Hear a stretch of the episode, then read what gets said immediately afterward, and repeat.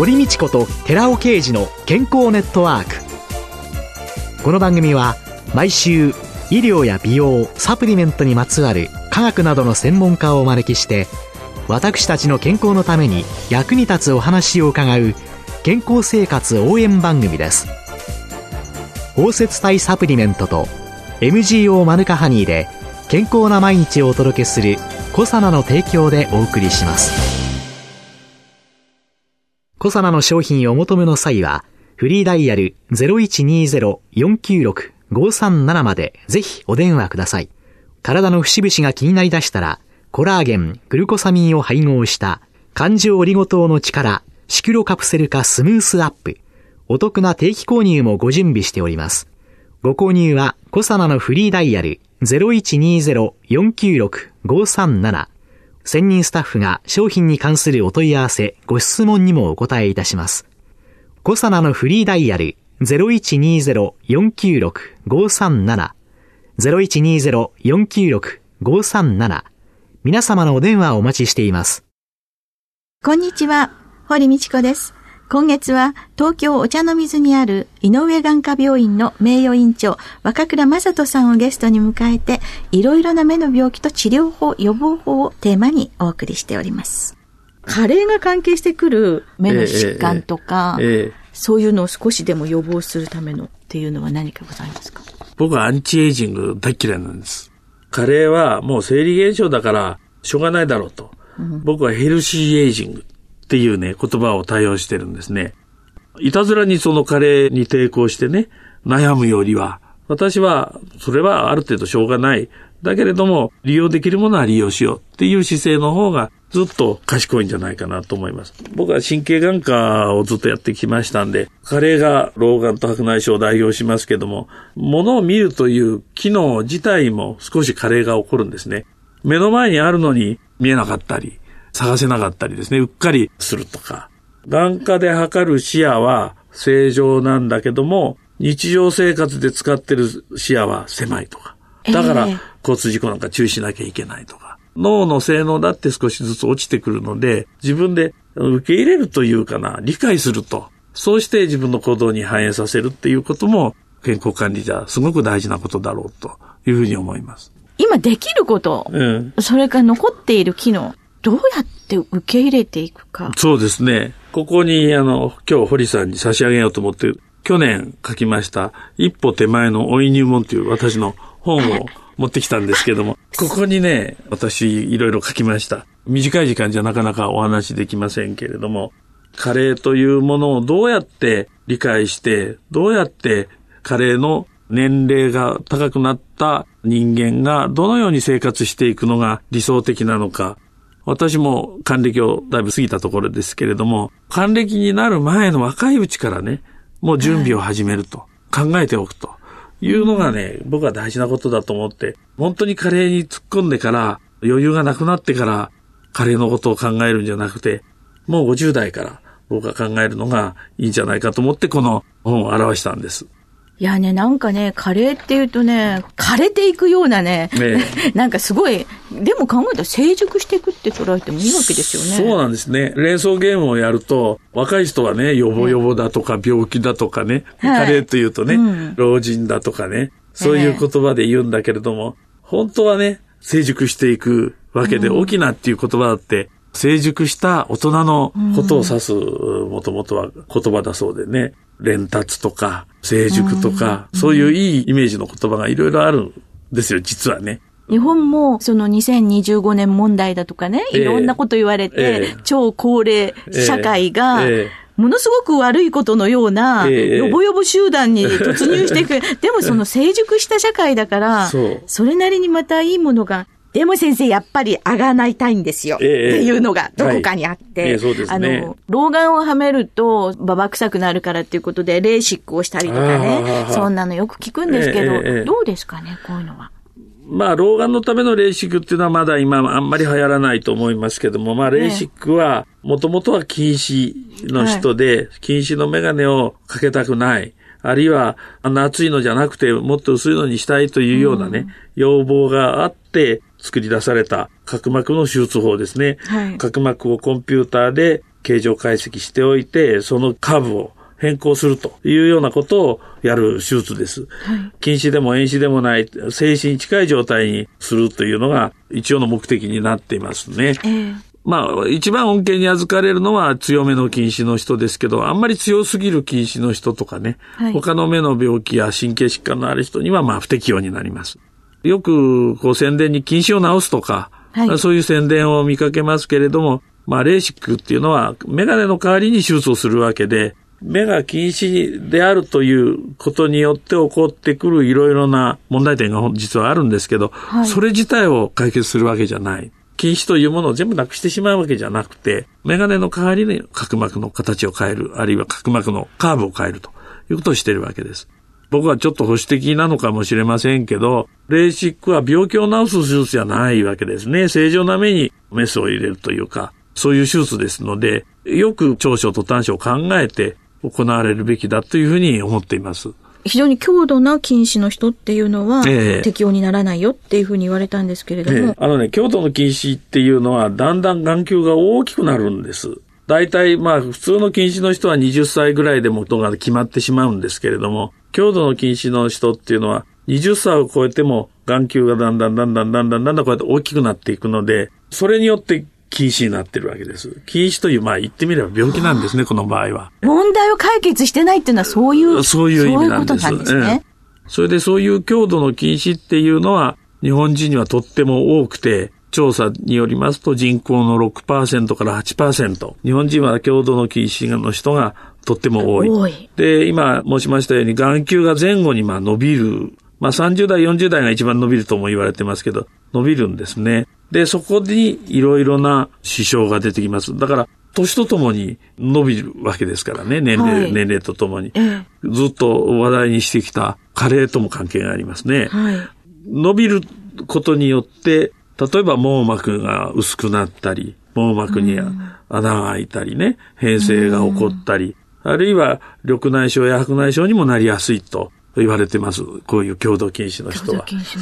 で、もう一つ僕たちが最近見つけたのは、眼下窮屈病っていう病気です。眼球がこう伸びてきますね。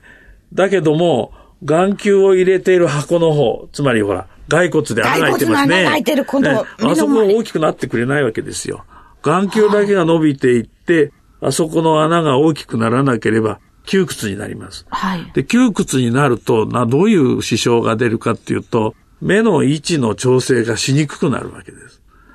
で、そうすると遠くのものが二つに見えちゃうとか、そういう事件が起こってくるわけです。で、それは前はね、ものが二つに見えると大抵脳の病気だとみんな思ってたんだけども、え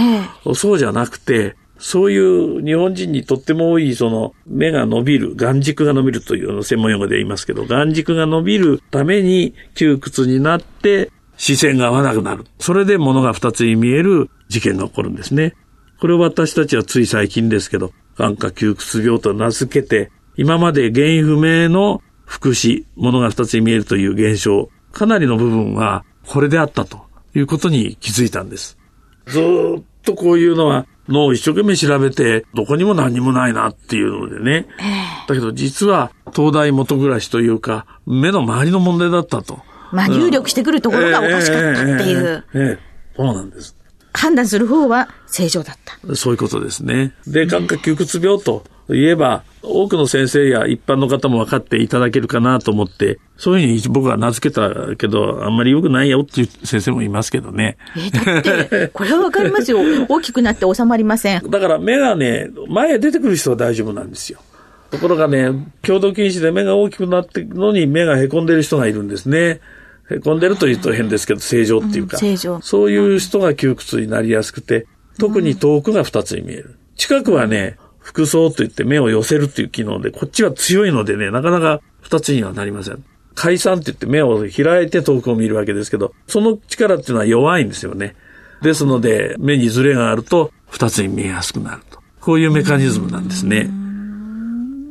実際には、今すごい手術をされてる人もたくさんいらっしゃいますし、はい。はい、白内障なんていうのは、はい、昔なんか失明のね、割と上位の方にいたのに、うん。ね、もう今全然、うん、で、うちに来た患者さんなんかも、手術して本当に良かったっていうふうにおっしゃるんですけれども。そうですね。ほとんど今、日本では1年間に100万が白内障の手術が行われてるともちろんほら、平均余命が伸びてきたから、えー、お年寄りに出てくる目の病気の代表的なものが白内障ですよね。はい、だからこのくらいになるわけですけれども、例えば70歳以上の人、私たちは顕微鏡でこう、目を観察するわけですけど、70歳以上はほぼ100%の方が白内障、多かれ少なかれあるんですね。はい。で、そういう方の中で不都合が出てくると、白内障の手術をすると。昔は僕が医者になった頃はまあ1時間近くかかる手術でしたけど、どんどんどんどん主義と機械が進歩してきまして、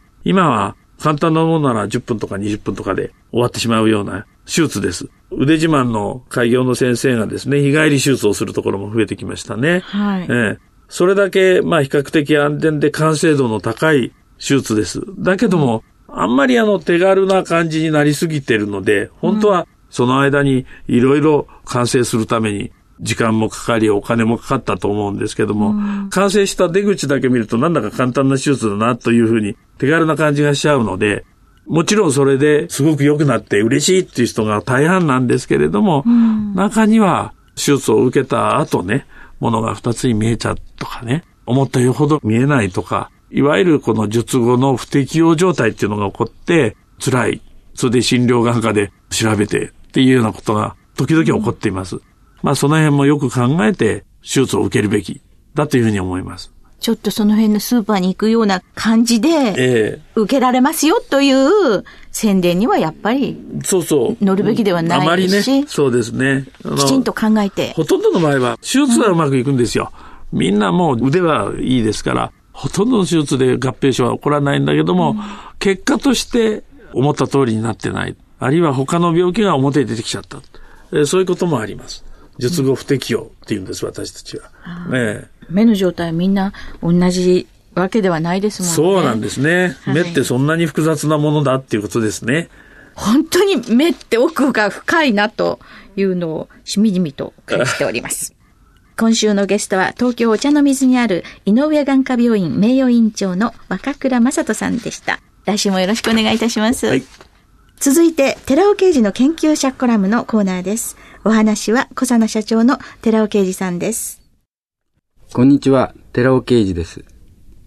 今週は先週に引き続き、マヌカハニーの摂取は糖尿病リスクを増すか、それとも予防になるかについてお話ししていきたいと思います。この私の考え方を、まあ、説明するために、まず、インスリンとか、インスリン抵抗性、あと GI 値っていう言葉が出てくるんですけども、こういう学術ワードって必要になってきます。で、そのワードをまずわかりやすく説明しておきます。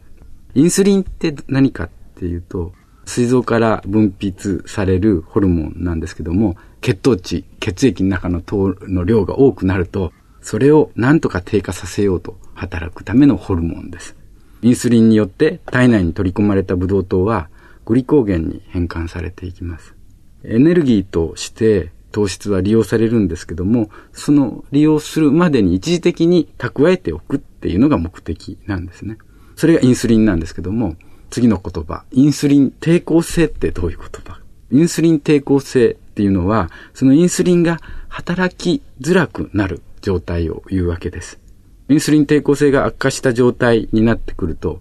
血糖値を下げる目的で働いているわけですけれども、血糖値が上がっていってしまうと。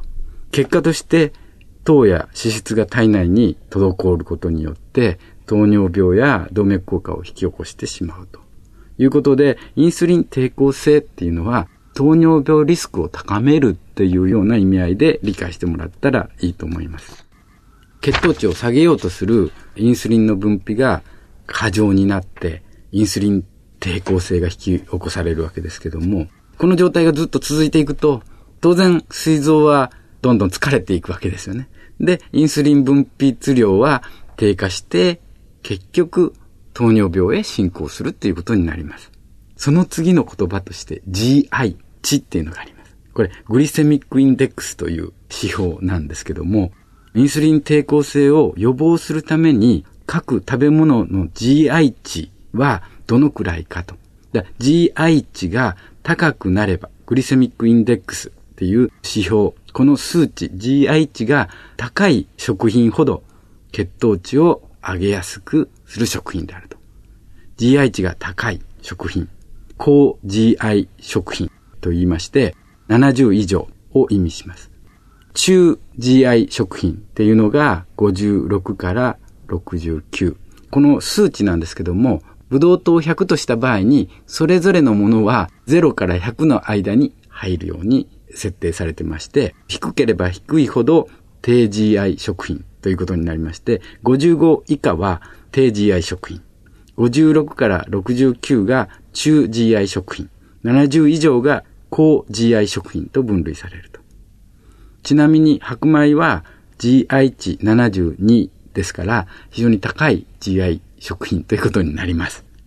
で、蜂蜜はじゃあどうかっていうことなんですけども、一般の蜂蜜って GI 値は80を超えてて、白米よりも高いんですよね。で、それで、どうも GI 値が、蜂蜜が高いから、マヌカハニーも高いと。マヌカハニーっていうのは間違いなく、蜂蜜の分類の中に含まれますから、同じように高いと思われる。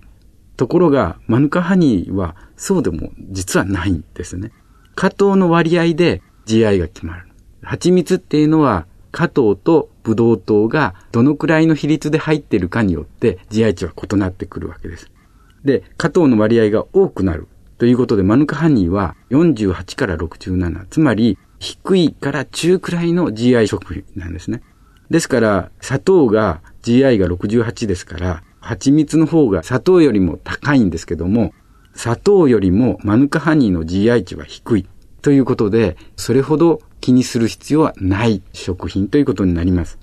で、スイーツなど甘い食品が好きな人にとっては、これも朗報なんですけども、砂糖に比べて1.5倍ほど甘いんですよね。マヌカハニーっていうのは。同じ甘さを追求するとしたら、もっと減らして3分の2以下で同じ砂糖と同じ甘さを出せるということで、特別な蜂蜜ということが言えます。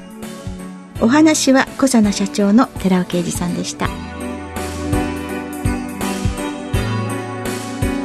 ここで小佐奈から番組おきの皆様へプレゼントのお知らせです。グルコサミン、フィッシュコラーゲンペプチドといった軟骨成分に摂取した軟骨成分の組み立てをサポートする高級店などを配合したナノサポートシクロカプセル化スムースアップ今回これに軟骨成分の構築を促進する成分として新たに大豆抽出成分ポリアミンを加えました大豆抽出成分ポリアミンを配合して軟骨成分の構築力を高めたコサナのナノサポートシクロカプセル化スムースアップポリアミンプラスを番組お聞きの10名様にプレゼントします。プレゼントをご希望の方は、番組サイトの応募フォームからお申し込みください。当選者は8月5日の放送終了後に番組サイト上で発表します。コサナのナノサポートシクロカプセル化スムースアップポリアミンプラスプレゼントのお知らせでした。